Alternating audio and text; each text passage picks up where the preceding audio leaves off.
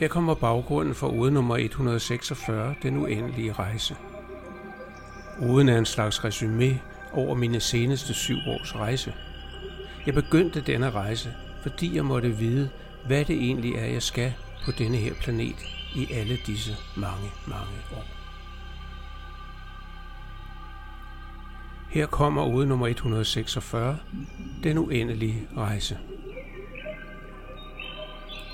Tanken om at rejse havde rumlet i min underbevidsthed et par år. Jeg faktisk lige siden min første folkepension tikkede ind på kontoen og fik mig til at kigge tilbage på mit liv og mine gerninger.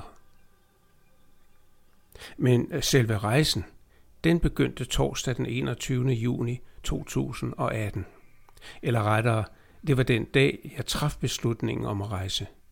Og dagen efter tog jeg så afsted.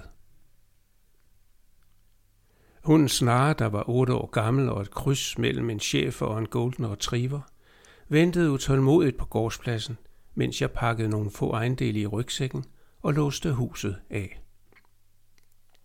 Det var en strålende morgen med høj sol, blå himmel og svag vind, og summen af insekter og duft af landet. Vi gik ud af indkørslen, skruede over landevejen og gik ind i skoven af Herskabsvejen. Det lyder fint, men det er bare en ganske almindelig jordvej i skoven.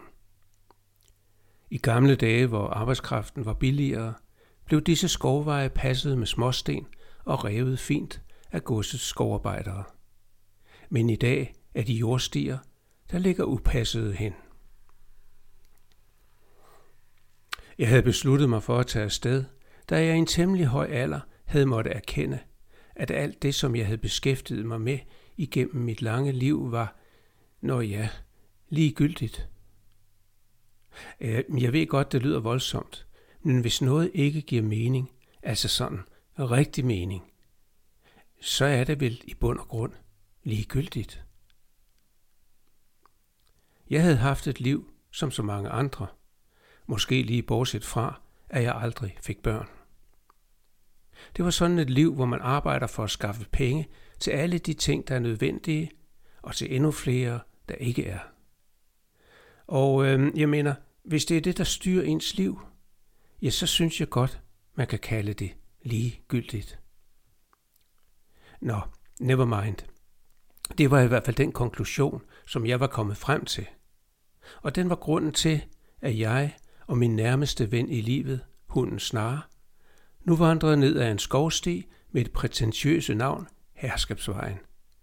Og vi gik for at finde vores mission, meningen med vores liv på denne jord. Og det oven i købet uden den fjerneste anelse om, at det skulle blive den mest vidunderlige rejse, vi nogensinde ville komme til at opleve. Når man vandrer uden mål og med, flyver der mange tanker igennem hovedet på en. Jeg husker, jeg følte det, som om universets sluser åbnede sig, og tanker kom til os i en lind strøm dagen lang. Om aftenen åbnede jeg rygsækken, og selvom jeg ikke huskede, at jeg havde fyldt meget i den, så fandt jeg altid det, jeg havde brug for. For eksempel en poncho, så vi kunne bygge et lille shelter, der beskyttede os mod duk og regn. Så lå vi der om natten og kiggede op i stjernerne igennem shelterets åbning, mens vi prøvede at finde ud af, hvilke af disse myriader af stjerner, der havde sendt os de mange tanker om meningen med livet, eller manglen på samme. Og vi talte lidt om, hvordan de måtte gjorde det, og om de måtte hjælpe os med at finde den rette vej. Og om morgenen, når vi havde drukket vand af en kilde i nærheden, fandt jeg som regel en halv pakke kiks i en sidelomme i den lille rygsæk. Den delte vi så, og snarere suppleret med lidt græs fra en nærliggende grøftekant. Disse første mange måneder, ja, det var vel nærmere et år eller måske to, var en erkendelsernes tid, og dagene gik med at forstå os selv. Hvorfor var vi blevet til det menneske og den hund, som vi var i dag? Skal jeg være helt ærlig, så var det nok mest mig, der tumlede med disse tanker. For snarere var mere afklaret på det område. Jeg tumlede med begreber som kærlighed, anerkendelse, svaghed og glæde eller mangel på samme. Og jeg lærte, at alle liv har en mening, selvom de kan synes vidt forskellige. Og selvom jeg med tiden fik værdifulde indsigter, som jeg i dag ikke ville være for uden, så synes jeg, at det gik alt for langsomt. En dag kom vi til et træ, hvor vi begge stoppede op. Det virkede som om det kaldte på os. Det var den dag, vi opdagede begrebet et rejsetræ. Jeg skal ikke gøre mig klog på teknologien bag det, men det var her vores rejser i kosmos begyndte. Når vi lå os opsluge af træet, ved nærmest at sive ind igennem barken, tog træet os med på rejser i universet. Vi var væk i overvis, i rumtid altså. Og når vi kom hjem, var der kun gået et par dage. Træet tog os med til fjerntliggende galakser og viste os under, som var nærmest umulige at forstå.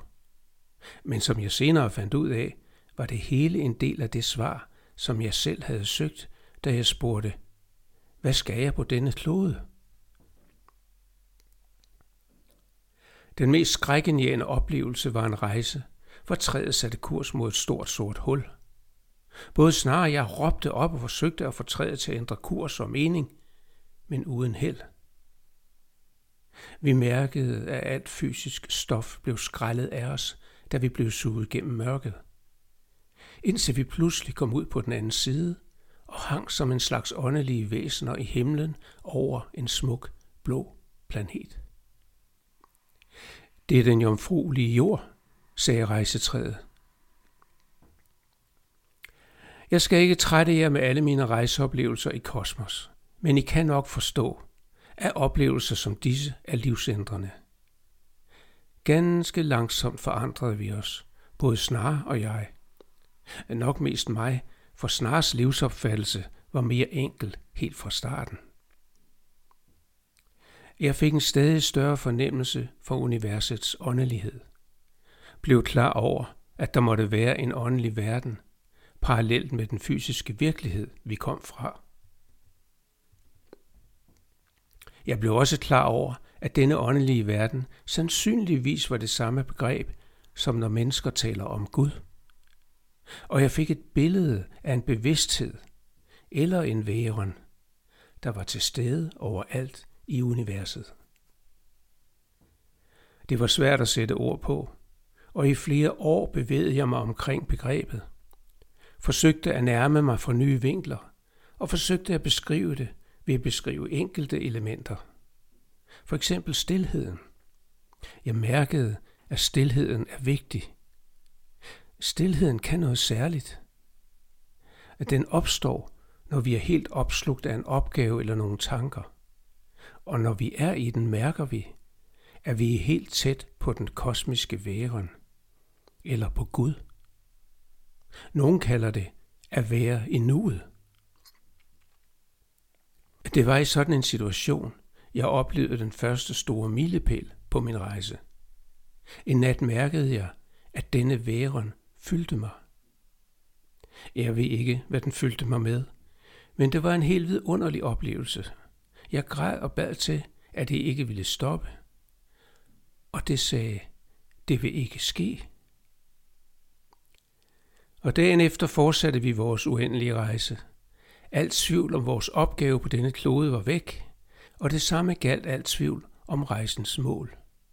For både Snar og jeg havde erkendt, at den rejse, som vi havde påbegyndt, fem eller måske i virkeligheden syv år tidligere, var en rejse uden mål. Det er en uendelig rejse.